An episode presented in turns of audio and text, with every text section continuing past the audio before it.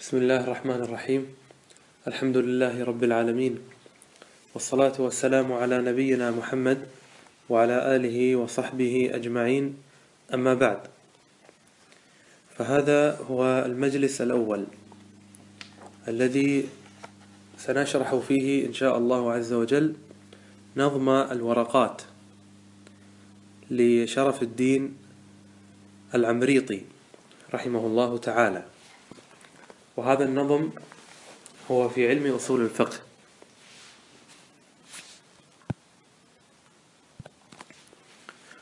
وهذه المنظومة هي نظم على كتاب شهير اسمه الورقات، صنفه الإمام الجويني الملقب بإمام الحرمين، وسيأتي الكلام عنه رحمه الله. والمتن الورقات يعد من متون المبتدئين، وعليه شروحات كثيرة جدا، وهو نثر، وهو كما سماه ورقات، يعني قليلة، أوراق قليلة وصغيرة، ولكنها صغيرة الحجم وكثيرة الفائدة. وما من طالب علم الآن يبدأ في طلب العلم ويريد أن يقرأ في علم الأصول إلا وينصح بمتن الورقات. قد بارك الله عز وجل في هذا المتن، ونفع الله عز وجل به نفعا عظيما، وأقبل عليه الناس ما بين حفاظ له وبين شراح له وبين محشين عليه وبين ناظمين له. وممن نظم هذه المنظومة شرف الدين العمريطي، وسيأتي الكلام عنه. فهو حول هذا الكتاب من كونه منثورا إلى كونه منظوما، والسبب في هذا أنه أسهل وأعذب كما سيشير إليه إن شاء الله. طيب، لا نريد أن نطيل في المقدمات، فخلاصة هذه المقدمة أن هذا الكتاب موضوع للمبتدئين، وأن أصله متن الورقات لإمام الحرمين الجويني الشافعي، وهناك شروح كثيرة جدا على النثر. وأما المنظومة فعليها بعض الشروح، هناك شرح متقدم وهناك شرح معاصر. أما الشرح المتقدم نسبيا وليس كثيرا، ولكن نسبيا، شرح اسمه لطائف الإشارات، شرح نظم الورقات، تأليف عبد الحميد بن محمد علي قدس، المتوفى سنة 1335. هذا هو يعني من أشهر الشروح المتداولة على نظم الورقات، ويبدو أنه كان متداولا قديما، ولكنه بين الطلاب الآن لا أراه متداولا، وإنما أصبح الطلبة يشتغلون بالشرح المعاصر، وهو الذي سأشير إليه بعد قليل. هذا الشرح المسمى بلطائف الإشارات شرح نفيس وجميل جدا، ولكنه يصلح مرجعا، ولا يصلح للإنسان الذي لم يقرأ في حياته أصول الفقه، فلا أنصح أن يبدأ به، بل يبدأ بالشرح المعاصر الثاني، وهو شرح الشيخ بن عثيمين رحمه الله تعالى، وهو مطبوع ومتداول، وهو شرح لطيف يقع في 200 صفحة، وهو شرح سلس كعادة شروحات الشيخ. وعلى هذين الشرحين اعتمادي بعد الله عز وجل، فغالب ما سأذكره من ناحية فك العبارة وتحرير المسائل والاستدلال والتمثيل، غالبه إما من شرح ابن عثيمين رحمه الله، أو هو من شرح قدس.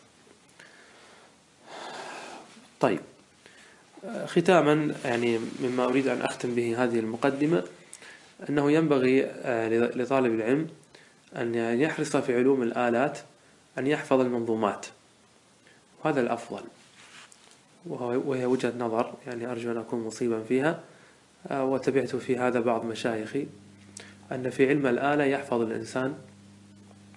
الإنسان النظم، كالنحو والصرف والبلاغ والمنطق والوصول احفظ النظم فهو أفضل. وأما في علوم الغايات كالفقه والحديث والتفسير والعقيدة فهذه تحفظ فيها النثر. طيب نبدأ الآن في المنظومة، نسأل الله عز وجل التوفيق والسداد. يقول الناظم رحمه الله تعالى: بسم الله الرحمن الرحيم. الكلام على البسملة تقدم في أكثر من كتاب، وهو بدأ بالبسملة اقتداء بالقرآن الكريم وبالسنة النبوية.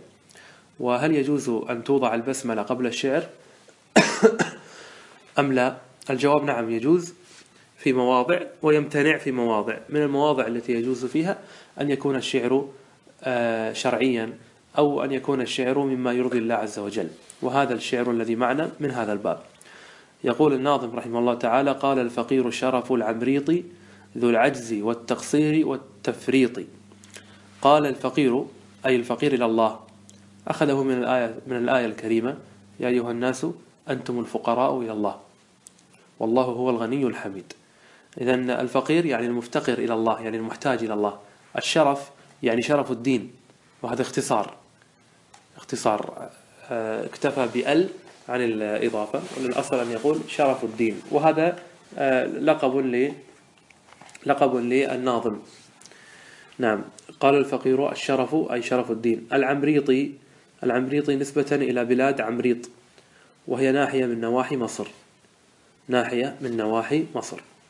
المؤلف اسمه يحيى، ولقبه كما قلنا شرف الدين، ونسبته العمريطي. إذن هو شرف الدين يحيى بن موسى بن رمضان بن عميرة شرف الدين العمريطي نسبة لبلاد عمريط. وهو فقيه شافعي، وكما قلنا بلاد عمريط تقع في مصر. وهو فقيه شافعي، كان رحمه الله حسن النظم عذب العبارة، وهذا صحيح. لو تأملت في هذه المنظومة تجد أنها عذبة وسلسة وجميلة وسهلة الحفظ وسهلة الفهم. وقد نظم عدة متون في مختلف الفنون. له منظومة في الفقه الشافعي كبيرة، وله منظومة في الأصول مثل هذه التي معنا، وله منظومة أيضا في النحو. توفي بعد عام 989 رحمه الله وأجزل مثوبته. إذن قال الفقير الشرف العمريطي، ثم وصف نفسه بثلاث صفات: ذو العجز يعني أنه عاجز عن العبادة ونحو ذلك، والتقصير يعني أنه مقصر في الطاعة، والتفريط يعني أنه مفرط في جنب الله. لماذا وصف نفسه بهذه الأوصاف؟ من باب التواضع، وإلا نحن يعني نحسن الظن بالمؤلف، وهو يعني نحسبه الله حسيبه أنه من أهل العلم ومن أهل الديانة. والتقصير وارد على الجميع، والتفريط وارد على الجميع، ولكنه يعني أقر بهذا من باب هضم النفس ومن باب التواضع. ماذا قال الفقير الشرف العمريطي؟ قال: الحمد لله الذي قد أظهر علم الأصول للورى وأشهرا. نعم. حمد الله عز وجل بعد أن بدأ البسملة انتقل إلى الحمد لله. حمد الله عز وجل الذي قد أظهر يعني أخرج للناس علم الأصول. فالمؤلف يحمد الله عز وجل على هذه النعمة، وهي نعمة أصول الفقه، لأن من خلال هذه النعمة استطعنا أن نتوصل إلى الأحكام الفقهية، وهي من نعم الله على هذه الأمة، أمة المسلمين. ولذلك علم أصول الفقه هو من العلوم التي ابتكرها المسلمون، ويدل وضعهم لهذا العلم على ذكاء المسلمين وعلى سبقهم لغيرهم في هذا المجال وهو مجال قراءة النصوص وتفسيرها وفهمها. إذن يحمد الله المؤلف على أن الله عز وجل قد أظهر هذا العلم، وهو علم أصول الفقه. أظهره لمن؟ للورى يعني للناس وللبشر. وأشهر يعني نشره بين الناس. طيب أشهره على لسان من؟ قال على لسان الشافعي، يعني أظهر الله عز وجل هذا العلم على لسان الإمام الشهير محمد بن إدريس الشافعي، فهو واضع هذا العلم. وهذا البيت يتناول مبدأ من مبادئ الفن 10. من المعلوم أن كل فن له مبادئ، إن مبادئ كل فن 10: الحد والموضوع ثم الثمرة. إلى آخره. ففي كل علم يبينون ما تعريف هذا العلم، ما فائدته، ما موضوعه، ما من وضعه إلى غير ذلك. فهذا البيت يتناول من الذي وضع وأسس هذا العلم. قال الناظم على لسان الشافعي، يعني أن الله عز وجل أظهر هذا العلم وأشهره بين الناس على لسان الإمام محمد بن إدريس الشافعي، وهون يعني سهل هذه الأصول. فهو الذي له ابتداء دون، فهو أي شافعي له أي لعلم أصول الفقه ابتداء، يعني هو الذي بدأ وهو الذي سبق، دون يعني ألفه في كتاب، وهو يشير بذلك إلى كتاب عظيم من أعظم كتب التراث الإسلامي، وهو كتاب الرسالة، اسمه الرسالة للإمام الشافعي، ويقال إنه أرسله إلى ابن مهدي، وهو أن ابن مهدي سأله أن يكتب له شيئا في الناسخ والمنسوخ ونحو ذلك، فأجابه الإمام الشافعي بهذا الكتاب الذي سماه الرسالة لأنه أرسله إلى ابن مهدي. وهذا الكتاب يعد من أعظم ما ألفه العلماء على الإطلاق، من أعظم ما كتبه العقل البشري المسلم، كتاب مذهل جدا. فهو ليس فقط في أصول، هو أغلبه في أصول الفقه طبعا، لكنه أيضا فيه علوم أخرى. وهذا الكتاب يعني كتاب الرسالة لا يصلح للمبتدئين ولا للمتوسطين، بل هو يصلح للمتقدمين، وفيه علوم وفنون كثيرة، فيه عقيدة وفيه أصول وفيه مصطلح حديث وغير ذلك. نعم، فهو الذي له ابتداء دون. طيب، فإن قال قائل هل معنى هذا البيت أن الإمام الشافعي هو الذي اخترع علم أصول الفقه، وأن المسلمين قبله وبعده كانوا لا يعرفون شيئا اسمه أصول الفقه؟ فالجواب ليس كذلك، الأمر ليس كذلك، بل أصول الفقه معروف عند النبي صلى الله عليه وسلم، ومعروف عند الصحابة، ومعروف عند السلف أجمعين، ومعروف عند الأئمة بعد الشافعي. كل الذي فعله الشافعي أنه جمع هذا العلم ولملم أطرافه ووضعه في كتاب ورتبه فقط. يعني مثلا عندما جاء الشافعي بأن قال هذا ناسخ وهذا منسوخ وهذا عام وهذا خاص، هل الصحابة وهل النبي صلى الله عليه وسلم لا يعرفون أن النصوص فيها عام وفيها خاص؟ كلا، بل يعرفون. هل عند الشافعي عندما يقول هذا ناسخ وهذا منسوخ أن الصحابة لا يعرفون أن هناك آيات منسوخة وهناك آيات ناسخة؟ بلى، يعرفون. إذا ما الذي فعله الشافعي؟ الذي فعله الشافعي أنه رتب وهذب وكتب وجمعه في كتاب واحد، ولم يكن هناك كتاب يجمع أصول الفقه وقواعد هذا العلم في مجلد واحد، وإنما كان هكذا مجموعا منثورا بين الناس. واضح هذا؟ ونظير هذا قول ما نقوله في علم النحو، عندما نقول إن سيبويه هو الذي وضع الكتاب. هل معنى هذا وضع كتابه هو المشهور بالكتاب في النحو؟ هل معنى هذا أن الناس قبله لا يعرفون النحو؟ وكما يقول يعني بعض الحمقى أن يقول إن سيبويه جنى جناية كبيرة على علم اللغة العربية وعلى النحو، لأنه عقد النحو وجاء بهذا القول، ويظن أن سيبويه هو الذي اخترع هذا العلم. سيبويه لم يخترع هذا العلم، وإنما جمعه من كلام الناس ووضعه في كتاب واحد. فلذلك هناك الآن يعني هجمة شرسة على الإمام الشافعي، وهم يظنون من حمقهم أن الشافعي هو الذي اخترع هذا العلم وابتكره، فلذلك يجب أن نهدم هذا العلم حتى يعني نستطيع أن نفسر القرآن والسنة على أهوائنا. والجواب أن النبي صلى الله عليه وسلم كان يعرف أصول الفقه، وكذلك الصحابة كانوا يعرفونه ويعرفونه بالسليقة. نعم، كما قال صاحب المراقي وغيره كان له سليقة مثل الذي للعرب من خليقة، يعني غير الإمام الشافعي كالصحابة كان بالنسبة لهم قواعد هذا العلم كان سليقة لهم، فهم بالفطرة وبسليقتهم العربية يعرفون أن هذا اللفظ عام وهذا خاص وهذا مطلق وهذا مقيد وهذا ناسخ وهذا منسوخ هذه مصطلحات علم أصول الفقه كما ستأتي إن شاء الله، فهم كانوا يعرفونها. والدليل على هذا أعطيك مثالا واحدا وأنت قس عليه. النبي صلى الله عليه وسلم سمع الصحابة لما يصلون يقولون السلام على فلان والسلام على فلان والسلام على فلان، فنهاهم عن هذا وقال لهم قولوا التحيات لله والصلاة الطيبة، السلام عليك أيها النبي ورحمة الله وبركاته، السلام علينا وعلى عباد الله الصالحين. قال لهم قولوا هذا اللفظ. طيب لماذا؟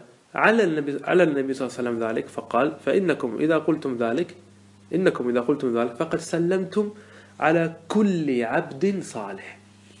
إذن الصحابة كانوا يستعملون ألفاظا خاصة، يقولون السلام على فلان وعلى فلان، السلام على جبريل والسلام على كذا، ألفاظ خاصة. فالنبي صلى الله عليه وسلم قال لهم أنا سأعطيكم لفظا عاما إذا قلتموه تكونون قد سلمتم على كل عبد الله صالح في السماء وفي الأرض. إذا ماذا فعل النبي صلى الله عليه وسلم؟ أعطاهم لفظا عاما وأمرهم بترك الخاص. إذن مصطلح العام ومصطلح الخاص هذا من مصطلحات علم أصول الفقه. إذا ماذا نصل إليه؟ نصل إلى أن هذا العلم مركوز في نفوس الصدر الأول، ومركوز في نفس النبي صلى الله عليه وسلم وعند الصحابة. وهذا مثال واحد، وإلا هناك أمثلة كثيرة جدا تدل على أن الصحابة كانوا يتعاملون مع النصوص بتعامل هذا العلم وبمصطلحاته، ولكن دون أن يصرحوا بهذه الألفاظ. نعم. وهنيئا للإمام الشافعي رحمه الله تعالى حيث ألف هذا الكتاب العظيم الرسالة قبل 1200 سنة تقريبا، وما زال الناس إلى الآن يقرؤون هذا الكتاب وينتفعون به، فلله دره على هذا الكتاب العظيم. حتى قال الإمام المزني قال قرأته كتاب الرسالة للشافعي 500 مرة، وفي كل مرة أستفيد علما لم أستفده من قبل. وقد قال النبي صلى الله عليه وسلم من سن في الإسلام سنة حسنة فله أجرها وأجر من عمل بها إلى يوم القيامة. ثم قال الناظم وتابعته الناس، ثم تابع الناس الإمام الشافعي. تابعته، الضمير في قوله تابعته يعود على الإمام الشافعي، واضح؟ إذن بعد أن ألف الشافعي الرسالة تبعه الناس على التأليف، فهو الذي فتح باب التأليف في علم أصول الفقه، فتابعته الناس. فماذا صار؟ حتى صار كتبا صغار الحجم أو كبارا، فصارت الكتب في علم أصول الفقه كثيرة جدا، فهناك الكتب الصغيرة وهناك الكتب المتوسطة وهناك الكتب الكبيرة، واضح هذا؟ ثم قال نعم وخير كتبه الصغار، خير ما ألف من الكتب الصغيرة في علم أصول الفقه ما هو؟ قال ما سمي بالورقات، أي ما سمي بكتاب الورقات. لمن؟ للإمام الحرمي، يعني للإمام الشهير بين العلماء وبين الشافعية بالتحديد بإمام الحرمين. وإمام الحرمين اسمه عبد الملك، ولقبه أو كنيته أبو المعالي، ولقبه إمام الحرمين. إذن يلقب بإمام الحرمين واسمه عبد الملك وكنيته أبو المعالي. الجويني النيسابوري ولد سنة 419 وتوفي سنة 478. أخذ العلم عن والده ورحل إلى بغداد، وقام بمكة والمدينة 4 سنين يدرس ويفتي ويصنف. وأما الناس في الحرمين الشريفين فسمي بذلك إمام الحرمين. انتهى ملخصا من كتاب الأعلام. إذن سمي إمام الحرمين لأنه صلى بالناس إماما في مكة والمدينة، وهذا شرف عظيم أن يجمع الإنسان بين هاتين الإمامتين. نعم. إذن وخير كتبه الصغار ما سمي بالورقات للإمام الحرمي. وقد سئلت مدة، أي قد سئلت من مدة في نظمه، يعني طلب مني الإخوة أو الطلاب أو المشايخ أن أنظم هذا الكتاب. وقد سئلت مدة في نظمه. لماذا سألوه أن ينظم هذا الكتاب؟ ما الهدف؟ قال مسهلا لحفظه وفهمه. فذكر فائدتين لتحويل الكتاب من المنثور إلى المنظوم. الفائدة الأولى تسهيل الحفظ، والفائدة الثانية تسهيل الفهم. وهذان الأمران صحيحان في الغالب. الغالب أن النظم أسهل في الحفظ من النثر. نعم. وأما بالنسبة للفهم ففيما يبدو لي أن الغالب هو العكس، النثر فهمه أسهل من النظم. نعم. ولكن من حيث الحفظ لا شك أن النظم أسهل وأعذب، ألذ في الأسماع ويطرب من يسمعه ومن يقرأه، ويسهل عليك حفظه لأنك تقرأه بطريقة الأوزان الشعرية. فلذلك هو يعني كان يحرص العلماء رحمهم الله على تحويل المنثور إلى منظوم حتى يسهلوا العلم للطلبة كي يحفظوه. وما هو النظم؟ النظم هو الكلام الموزون قصدا، الكلام الموزون، الكلام خرج ما ليس بكلام فلا يسمى شعرا. طيب، الموزون لابد أن يكون على أوزان العرب المعروفة 14 تقريبا. قصدا لابد أن تكون قصدت أنت ذلك، فلو خرج منك كلام بالصدفة طيب ثم عرضناه على شاعر فقال الشاعر هذا كلام موزون فلا يسمى شعرا. لماذا؟ لأنك لم تقصد ذلك، لابد أن تكون قد نويت وقصدت ذلك، إنما الأعمال بالنيات. واضح هذا؟ لذلك يقولون في قول النبي صلى الله عليه وسلم هل أنت إلا إصبع دميتي وفي سبيل الله ما لقيتي، هذا موزون، وهو يعني كلام موزون ولا إشكال فيه من ناحية العلم العروض والقوافي، ولكن ليس بشعر. لماذا؟ لأن النبي صلى الله عليه وسلم لم يقصد ذلك، وإنما خرج عفو الخاطر هكذا دون قصد. نعم.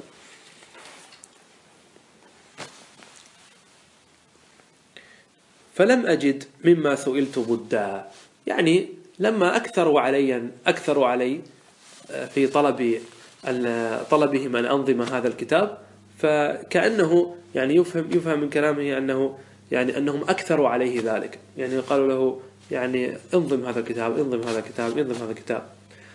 فلما رأى أنهم يلحون عليه فوافق على أن يحول هذا الكتاب من منثور إلى منظوم.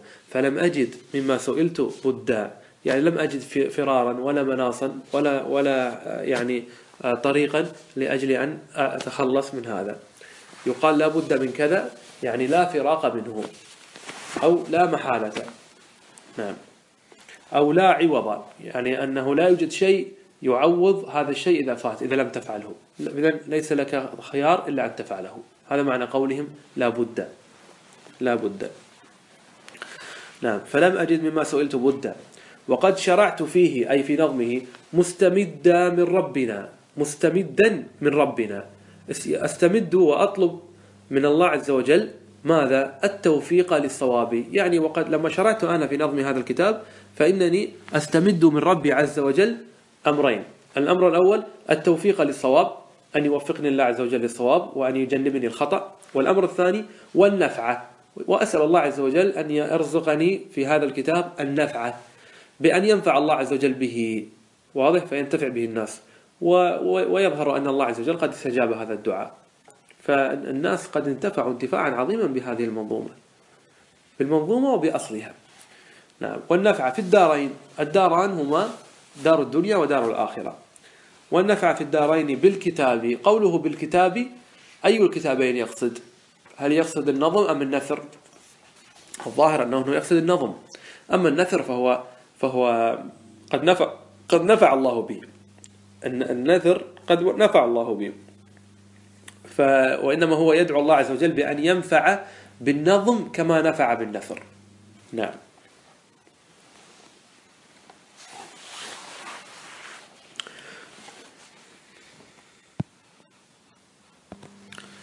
ثم قال رحمه الله باب أصول الفقه. يعني الآن المصنف رحمه الله الناظم شرع في المقصود من هذه المنظومة ما تقدم هو كالمقدمة، بل هو مقدمة. نعم. قال هاك أصول الفقه لفظا لقبا للفن من جزئين قد تركبا، الأول الأصول ثم الثاني الفقه، والجزآن مفردان. هاك أصول الفقه يعني خذ هذا اللفظ، لفظ أصول الفقه. لفظ أصول الفقه ممكن أن تنظر إليه نظرين، نظرا كليا ونظرا جزئيا. فإن نظرت إليه نظرا كليا يعني تنظر إليه إلى أنه أصول الفقه، يعني ما يسمى عند النحويين بالمركب الإضافي. طيب، فإذا نظرت إليه كليا وهو أنه مركب من كلمتين أصول الفقه فهذا له تعريف. وإن نظرت إلى مفرداته وهو أن تنظر إلى مفردة أصول وتنظر إلى مفردة فقه فهذا له تعريف آخر. يعني نستطيع أن نعرف الأصول وحده والفقه وحده، هذا إذا نظرت إلى أفراده وأجزائه. وإذا نظرت إليه كله فتعرف المركب كامل وهو مركب أصول الفقه. وقبل أن ندخل فيما يريده الناظم أوضح لك هذا بمثال آخر يتعلق بعلم الترجمة. طيب، أنت الآن لو جاءك إنسان أعجمي لا يعرف اللغة العربية وقال لك ما معنى كتاب المدرسة، كتاب المدرسة. طيب، فأنت عندك طريقتان، إما أن تترجم له الكلمتين معا فتقول معنى كتاب المدرسة يعني كتاب منسوب إلى المدرسة. هذا هنا أنت نظرت إليه كاملا وترجمت الكلمتين كاملا، هذا النظر الأول. النظرة الثانية لا، أن تفكك أجزاءه، فتقول لهذا الأعجمي انظر، نأخذ أولا الجزء الأول وهو كلمة كتاب، ونأخذ الجزء الثاني وهو كلمة مدرسة. فدعنا نتعرف أولا، دعني أترجم لك ما معنى كلمة كتاب، ما معنى كلمة مدرسة. فتقول له معنى كلمة كتاب في لغتك الإنجليزية مثلا معناه كذا، ومعنى كلمة مدرسة كذا. الآن هو عرف المفردات، بعد ذلك تركبهما معا فتقول كتاب المدرسة صار معناه كتاب منسوب إلى المدرسة. فإذا أنت نظرت نظرتين. هكذا نحن نفعل في أصول الفقه، إذا أردت أن تنظر إليه نظرا كليا وهو أصول الفقه فهذا له تعريف وهو علم بأصول وقواعد، هذه الأصول نتمكن من خلالها من استخراج واستنباط الأحكام الفقهية. هذا تعريف أصول الفقه بالمعنى العام، وهذا تعريف سريع، وإلا سيأتي تعريف مفصل له إن شاء الله في الأبيات القادمة. وهذا النظر الكلي. النظرة الجزئية أن نفكك هاتين الكلمتين فنعرف كلمة أصول وحده وثم نعرف كلمة فقه وحده. طيب، قال هكا أصول الفقه لفظا لقبا، يعني خذ أصول الفقه في هذا اللفظ، والمراد خذ لفظ أصول الفقه حال كونه لقبا لهذا الفن. يعني هذا الفن بماذا يلقب عند العلماء؟ يلقب بأصول الفقه. طيب، وهو يريد أن يقول لفظ أصول الفقه، نعم، خذه لقبا للفن. نعم. طيب، هكا أصول الفقه لفظا لقبا للفن من جزئين قد تركبا، أي هذا الفن الذي يسميه العلماء بأصول الفقه، هذا الفن مركب من جزئين، الجزء الأول الأصول ثم الثاني الفقه، والجزءان مفردان. نعم. سنعرف إن شاء الله، وسيعرف الناظم الفقه وحده وسيعرف الأصول وحده، ثم بعد ذلك في الأخير سيعرف لك هذا اللقب وهذا العلم كاملا. طيب، قال فالأصل ما عليه غيره بني. نعم. هنا قبل ذلك قوله والجزآن مفردان، الجزآن يقصد به الأصول هذا جزء والفقه هذا جزء، مفردان يعني ننظر إليهما الآن نظرة مفردة يعني غير مركبة، يعني نظرة جزئية. وبناء عليه سنعرف الأصول أولا ثم سنعرف الفقه ثانيا. قال فالأصل، ما هو تعريف الأصل؟ قال ما عليه غيره بني، ما بني غيره عليه، هذا هو الأصل. واضح هذا؟ فالجدار يبنى على أساس، فالأساس الذي تحته هذا يقال له أصل، والذي فوقه هو الفرع. واضح هذا؟ وكذلك مثلا الشجرة، الجذوع والجذور والذي يكون في الأسفل هذا هو الأصل، والذي فوقه وتفرع عنه هو الذي يقال له بالفرع. إذا ما هو الأصل؟ الأصل هو ما بني غيره عليه، ما بني غيره أي غير الأصل عليه أي على الأصل. نعم، كما قال تعالى أصلها ثابت وفرعها في السماء. نعم، فالأصل يكون ثابتا تحت، وما تفرع عنه في السماء وارتفع إلى فوق يعني هو الفروع. نعم، لذلك نحن نسمي القرآن أصل ونسمي السنة أصل. لماذا؟ لأننا نبني عليها، نأخذ الآية ونبني عليها، نأخذ السنة ونبني على السنة. فلذلك هي أصول. لماذا سميت بالأصول؟ لأن الأشياء تبنى عليها وهي أساس وغيرها فروع. واضح هذا؟ طيب، فالأصل ما عليه غيره بني. إذا عرفت الأصل سهل عليك أن تعرف الفرع. لذلك قال والفرع ما على سواه ينبني. الفرع ما ينبني على سواه، يعني سوى الفرع، فتأخذه. فالفرع تابع لشيء غيره، فتأخذ هذا الفرع وتضعه فوق شيء آخر. نعم، هذا معنى قوله والفرع ما ينبني على سواه. سواه سوى ماذا؟ سوى الفرع. من هو سوى الفرع؟ الذي يبنى عليه، يبنى الفرع فوقه، هو الأصل. نعم، هذا هو تعريف الناظم، وهو واضح إن شاء الله. بعد أن فرغ من تعريف الجزء الأول انتقل إلى تعريف الجزء الثاني وهو الفقه، فقال والفقه علم كل حكم شرعي جاء اجتهادا دون حكم قطعي. الفقه له تعريفان، تعريف لغوي وتعريف اصطلاحي.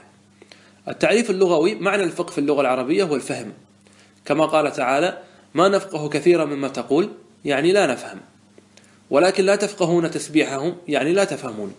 هذا معناه في اللغة العربية. وأما معناه في الاصطلاح، في اصطلاح العلماء، فعرفه الناظم تبعا للجويني في الورقات، كما عرفنا أن هذا النظم هو نظم للورقات. يقول والفقه علم كل حكم شرعي جاء اجتهادا دون حكم قطعي. علم، كلمة علم خرج به الجهل، خرج به الجهل، فالجاهل لا يسمى فقيها، والجهل لا يسمى فقها، الجهل لا يسمى فقها. علم كل حكم شرعي، قوله حكم شرعي خرج به الأحكام غير الشرعية، مثل الحكم العقلي، أن الجزء أقل من الكل، مثل الحكم النحوي، مثل أن الفاعل مرفوع. طيب، هذا حكم نحوي. وكذلك مثل لو نقول لك لو أخذت هذا الدواء فإن جسدك سيحصل له كذا وكذا. طيب، هذا حكم حسي، أو بمعنى أنه حكم طبي. طيب، إذن الفقه لا يتعلق إلا بالإيش؟ بالأحكام الشرعية فقط، ولا يدخل فيه بقية الأحكام. 1 + 1 = 2، هذا حكم شرعي؟ لا، وإنما هو حكم متعلق إما بالرياضيات أو متعلق بالعقل ونحو ذلك. والفقه هو علم كل حكم شرعي جاء اجتهادا. يشترط الناظم أن يكون هذا الفقه جاء اجتهادا دون حكم قطعي. الأحكام نوعان: أحكام قطعية وأحكام اجتهادية. الأحكام القطعية مثل العلم بوجوب الصلاة، هذا قطعي أم اجتهادي؟ أن الصلاة واجبة، هذا قطعي. تحريم الزنا قطعي، تحريم الخمر قطعي. طيب، علمي بأن الصلاة واجبة وبأن الخمر حرام وبأن الزنا حرام، هل هذا يسمى فقها؟ يقول ناظم لا. لماذا؟ قال لأن هذه أمور قطعية يشترك فيها العامي والعالم، الجاهل والفقيه، والكل يعرفه، الصغير والكبير والمرأة والرجل، والكل يعلم، فهذا لا يسمى فقها. طيب، ما هو الفقه عندك يا جويني؟ قال جاء اجتهادا، لابد أن يكون هذا الأمر مما توصل إليه الفقيه عبر عملية الاجتهاد، يعني أنه اجتهد وتأمل ونظر وبحث حتى توصل إلى هذا الأمر. مثال ذلك لو قيل هل النية واجبة في الوضوء؟ هل النية واجبة في الوضوء؟ نقول نسأل الفقيه أو نسأل هذا العالم، فبحث وتأمل ونظر في النصوص فوجد حديثا إنما الأعمال بالنيات وإنما لكل امرئ ما نوى. إذن الوضوء عمل، وبالتالي يجب فيه النية، إذن النتيجة الوضوء يجب فيه، تجب فيه النية. طيب، هذا الحكم هل هو قطعي بمعنى أنه يجد الإنسان نفسه مضطرا إلى التسليم به، لا، وإنما هو حكم اجتهادي جاء عن طريق الاجتهاد، هذا يسمى فقها. فالذي جاء عن طريق الاجتهاد يسمى فقها، وأما الذي لا يحتاج إلى الاجتهاد ويعرفه الكل والكل يقطع به فهذا لا يدخل في تعريف الفقه. واضح هذا؟ إذن صار تعريف الفقه عند الجويني هو علمنا بالأحكام الشرعية الاجتهادية، العلم بالأحكام الشرعية الاجتهادية، هذا هو تعريف الفقه عند الجويني. وهذا الذي ذهب إليه الناظم. وهناك تعريفات أخرى للفقه، وهو الذي وهو التعريف السائد والمشهور، أن الفقه هو معرفة الأحكام العملية التكليفية المستنبطة من أدلتها التفصيلية، هذا هو التعريف المشهور، العلم بالأحكام العملية. الأحكام العملية خرج بهذا القيد الأحكام العقدية، فالأحكام العقدية لا تدخل في الفقه. طيب، معرفة الأحكام العملية المستنبطة من أدلتها التفصيلية، يعني مثلا أن تستنبط وجوب الصلاة من دليل جزئي، مثل وأقيموا الصلاة. وأقيموا الصلاة، هذا الدليل يدل على هذه الآية تدل على وجوب الصلاة. طيب، فنحن من أين استنبطنا هذا الحكم الفقهي؟ من دليل جزئي خاص. طيب، على كل حال أنا في هذه الكتب المختصرة لا أحب أن أكثر من الأقوال ومن الأدلة ومن التمثيل، أحب أن يقتصر الطالب على رأي واحد أو على تعريف واحد، حتى ولو كان مرجوحا، لأن كثرة التعريفات أو كثرة الأقوال تشتت. فإذا درس الطالب الآن تعريف الجويني للفقه وفهمه، طيب، بعد ذلك إذا ترقى في العلم سيسهل عليه أن يدرك أن هذا التعريف فيه نظر، وأن الفقه أصلا يشمل الأحكام الشرعية القطعية والاجتهادية، وليس فقط خاصا بالاجتهادي كما ذكر الجويني. طيب، عرفنا إذا معنى الفقه لغة واصطلاحا. ثم قال: والحكم، نعم، والحكم واجب ومندوب وما أبيح والمكروه مع ما حرم. الأحكام التكليفية، هذا تسمى بالأحكام التكليفية، يعني الأحكام التي يحكم بها على أفعال المكلفين. أنت الآن مكلف من رب العالمين بالعمل بهذه الشريعة، أحكام المكلف لا تخرج عن هذه الخمسة. ما تفعله إما أن يكون واجبا أو مستحبا أو حلال أو مباحا أو حراما أو مكروها، لا تخرج أفعالك عن هذه الخمسة، أفعالك وأقوالك لا تخرج عن هذه الخمسة، تسمى عند الأصوليين بالأحكام التكليفية. الأحكام التكليفية يعني الأحكام المتعلقة بأفعال المكلفين، كل أفعال المكلفين في الدنيا لا تخرج عن هذه الخمسة. طيب، فإن قال كيف عرفتم أن الأحكام التكليفية خمسة؟ نقول بالتتبع والاستقراء. تتبع العلماء النصوص فوجدوا أنها لا تخرج عن هذه الخمسة. كيف ذلك؟ يقولون: نظروا، وجدوا أن الشريعة إما أن تأمر وإما أن تنهى وإما أن تسكت. وهذا تقدم معنا في شرح الأربعين النووية، إن الله فرض فرائض، ثم قال: وحد حدودا، إن الله فرض فرائض، وأيضا وحد حدودا، وسكت عن أشياء. نعم، فهذا الحديث يشير فيه النبي صلى الله عليه وسلم إلى أن الشريعة إما أن تأمر وإما أن تنهى وإما أن تسكت. طيب، فهذا الحديث الذي ذكر الحدود والفرائض والمحارم وسكت عن أشياء، خلاصة هذا الحديث أن، وغيره من الأحاديث، هناك أحاديث كثيرة جدا، أن الشريعة إما أن تأمر وإما أن تنهى وإما أن تسكت، صح ولا؟ لا يخرج الأمر عن هذه الثلاثة. نقول: إذا أمرت الشريعة بشيء على وجه الجزم والتأكيد فهذا واجب، وإذا أمرت بدون تأكيد فهذا مستحب. هذا بالنسبة للأمر. نأتي للنهي. صار الآن كم قسم عندنا؟ 2. نأتي للنهي. النهي الشريعة إذا نهت عن شيء فلا يخلو، إما أن تنهى بتأكيد وإما أن تنهى بدون تأكيد. فإن نهت مع التأكيد فهذا حرام، وإن نهت بدون تأكيد فهو مكروه. طيب ماذا باقي؟ هذا صارت الآن 4 أقسام. ماذا باقي؟ السكوت. السكوت هو المباح. فصارت الأقسام 5، وسيأتي تعريف هذه ال5 بالتفصيل بعد قليل. والحكم واجب ومندوب وما أبيح والمكروه مع ما حرما. هذه هي الأحكام التكليفية: واجب، مندوب، وما أبيح يعني المباح، والمكروه مع ما حرما يعني الحرام. ثم قال: مع الصحيح مطلقا والفاسد، من قاعد هذان أو من عابدي. هنا الناظم أدخل قسمين على ال5، 2 مع 5 صاروا 7. هذا رأي الناظم، وهذا أيضا مما انتقد عليه. ويعني كما قال الشارح قدس، قال إن هذا فيه تجوز، طيب. والمشهور عند الأصوليين أن هذين النوعين لا يدخلان مع الأحكام التكليفية ال5، وإنما هي أشياء أخرى. طيب ما هما هذان الشيئان؟ الشيء الأول، المصطلح الأول مصطلح الصحيح، المصطلح الثاني الفاسد. ما معنى صحيح عند الأصوليين؟ ما معنى فاسد عند الأصوليين؟ سيأتي بعد قليل. لكن الذي يهمنا الآن أنه هل هذان المصطلحان يدخلان مع الأحكام التكليفية ال5 السابقة؟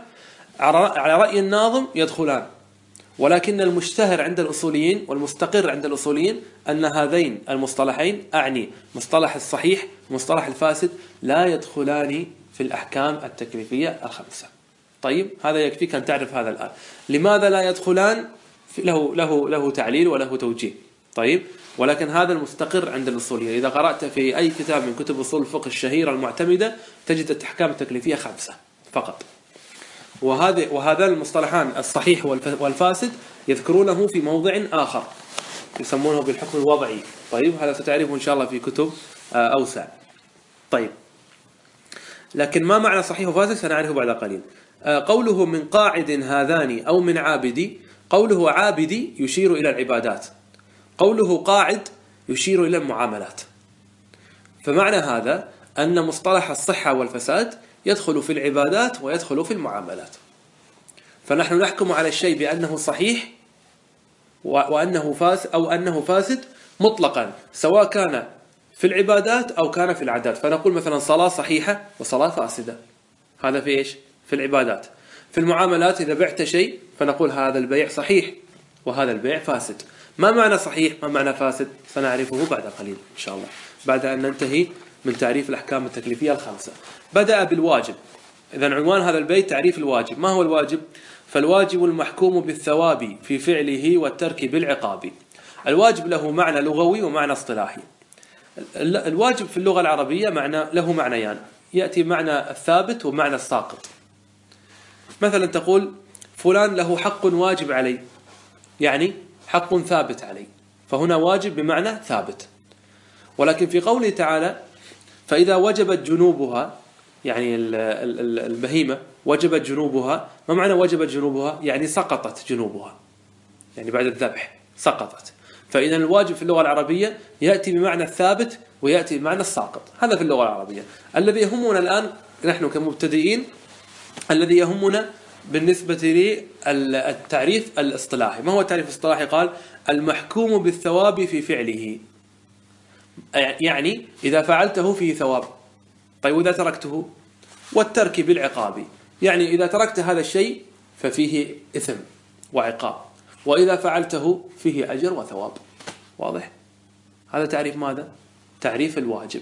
مثال ذلك الصلاة. ما حكم الصلاة؟ واجبة. لماذا؟ لأنك إذا صليتها وفعلتها تؤجر وتثاب، وإذا تركتها فإنك تأثم وتعاقب. هذا تعريف الواجب. ننتقل بعد ذلك. نعم، فالواجب المحكوم بالثواب في فعله والترك بالعقاب.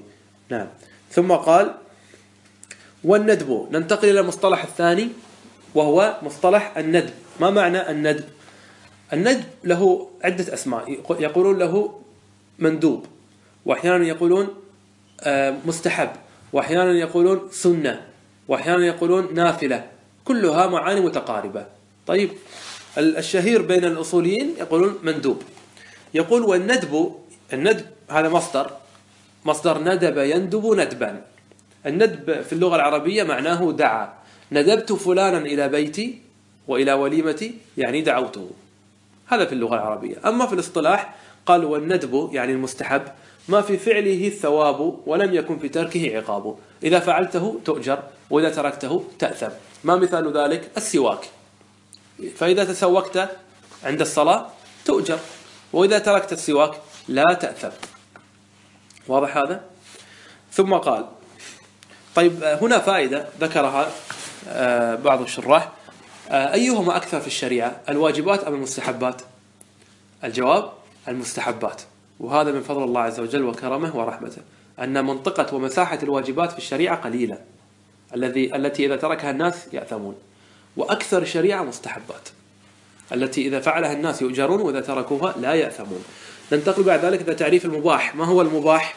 المباح في اللغة العربية هو المعلن، تقول باح لي فلان بسره، يعني أعلنه وجهر به، هذا في اللغة العربية. لكن معناه في الاصطلاح الأصولي ما هو؟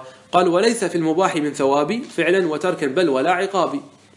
المباح هو الذي ليس في فعله ولا في تركه ثواب ولا عقاب، فإن فعلته ليس فيه ثواب ولا عقاب، وإن تركته ليس فيه ثواب ولا عقاب، كلاهما على حد سواء.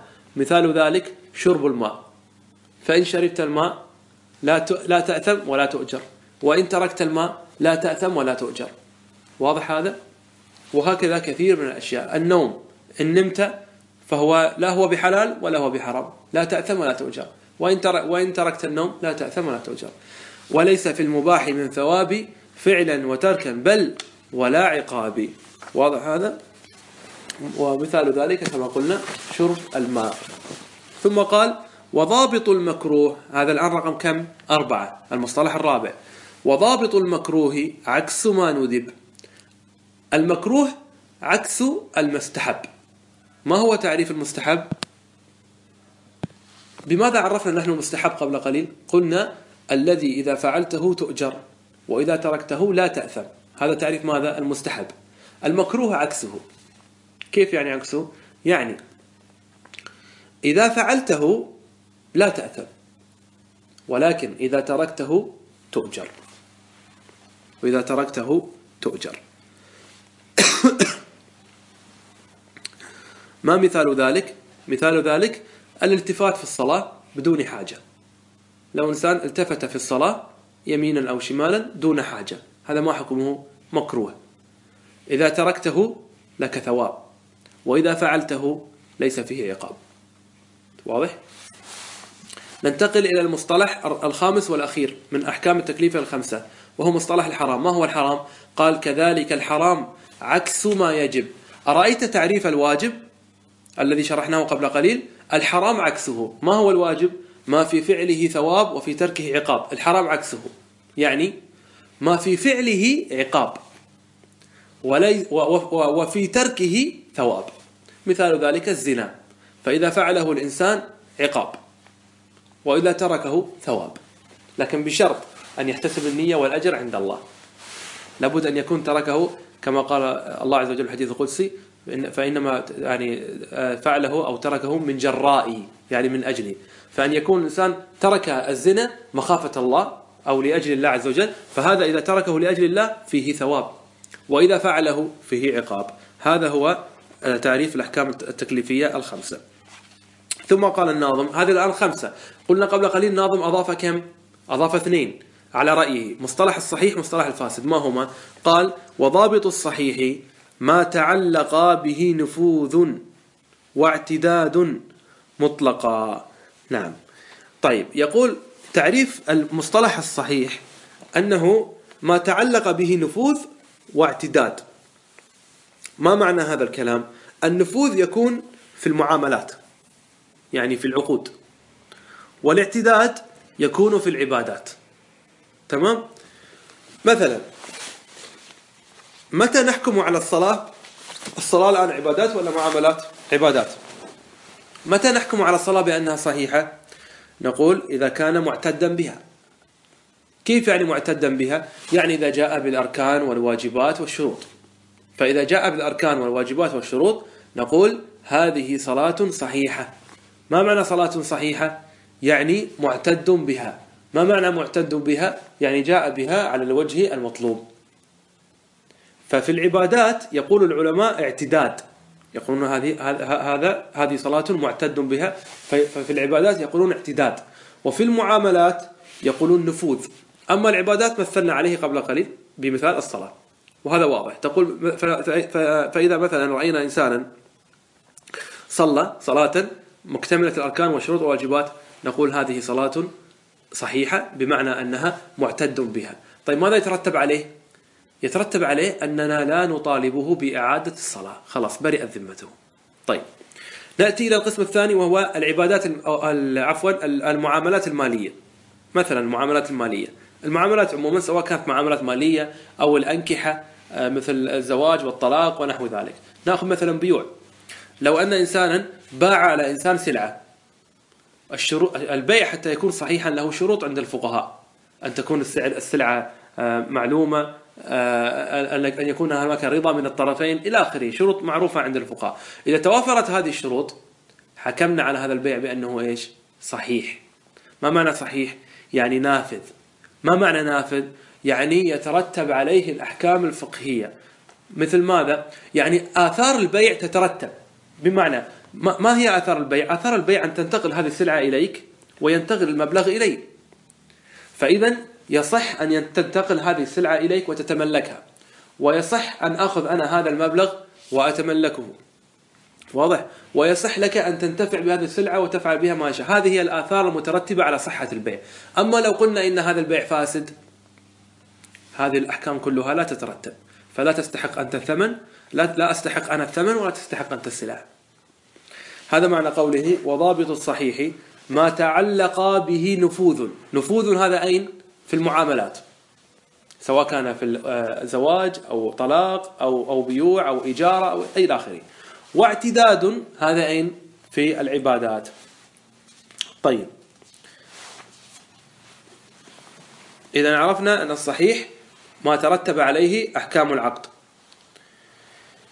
طيب ثم انتقل إلى المصطلح السابع والأخير على ترتيب المؤلف، هم 7 وعندنا نحن 5، هو زاد 2. عرف الصحيح وانتقل الآن إلى الفاسد. ما هو الفاسد؟ إذا عرفت الصحيح ستعرف الفاسد، لأن الفاسد عكسه، وهو الذي ما لا يعتد به ولا ينفذ. يعني لا يعتد به في العبادات وليس بنافذ في المعاملات. قال الناظم والفاسد الذي به لم تعتدد ولم يكن بنافذ إذا عقد. طيب الفاسد هو الذي به لم تعتدد، يعني إنسان صلى بدون وضوء، إيش نقول؟ صلاتك فاسدة. ما معنى فاسدة؟ يعني غير معتد بها. ما معنى غير معتد بها؟ ماذا يترتب عليه؟ نقول يجب عليك أن تعيد الصلاة. واضح هذا؟ طيب متى تكون الصلاة الفاسدة؟ إذا أخل الإنسان بشرط من شروطها أو تلبس بمانع من موانعها. المرأة مثلا قد تأتي بشروط الصلاة كلها ولكن عندها مانع الحيض، فالصلاة إيش؟ فاسدة. فإذا لابد من وجود الموانع، لابد من وجود الشروط وانتفاء الموانع. لابد من توافر الشروط، شروط الصلاة مثل الطهارة، استقبال القبلة، ستر العورة، لابد أن توجد، وأن تنتفي الموانع التي تبطل الصلاة مثل الحيض والجنابة ونحو ذلك. بالنسبة للحيض بالنسبة لي المرأة، واضح هذا؟ طيب إذا ما توافرت فيه الشروط وانتفت عنه الموانع فهو صحيح. ثم إن كان في العبادات فهو معتد به، وإن كان في المعاملات فهو نافذ. والفاسد الذي به لم تعتدد، مثلنا عليه إنسان صلى بدون وضوء، ولم يكن بنافذ إذا عقد. إنسان مثلا قال لك بعتك مثلا سيارتي المسروقة مثلا، هل يجوز هذا؟ لا يجوز، لأن السيارة المسروقة ليست بعندك ولا تستطيع أصلا أن تأتي بها، فأنت تبيع شيئا ليس أشبه ما يكون بأنه ليس بملكك. أو مثلا لو عندك مثلا بهيمة وشردت، طيب لدت عنك فأردت أن تبيعها، فهذا لا يجوز لأنك لا تستطيع أن تأتي بها. طيب أو تقول الإنسان مثلا بعتك هذا الطائر في السماء، واضح؟ هذا أيضا لا يجوز. فلذلك نقول هذا البيع فاسد. ما الذي يترتب عليه على فساده؟ نقول لا يترتب عليه الأحكام الفقهية، بمعنى لا تستحق أنت الثمن ولا أستحق أنا السلعة مثلا، واضح؟ والفاسد الذي به لم تعتدد ولم يكن بنافذ إذا عقد. طيب هنا فائدة، هل هناك فرق بين مصطلح فاسد وباطل؟ نحن نلاحظ الفقهاء أحيانا يقولون هذا باطل، وأحيانا يقولون هذا فاسد، أحيانا يقولون صلاة فاسدة وأحيانا يقولون صلاة باطلة، هل هناك فرق بينهما؟ طيب هذه فائدة. أقول أكثر العلماء لا يفرقون، أكثر العلماء لا يفرقون. طيب ثم قال رحمه الله: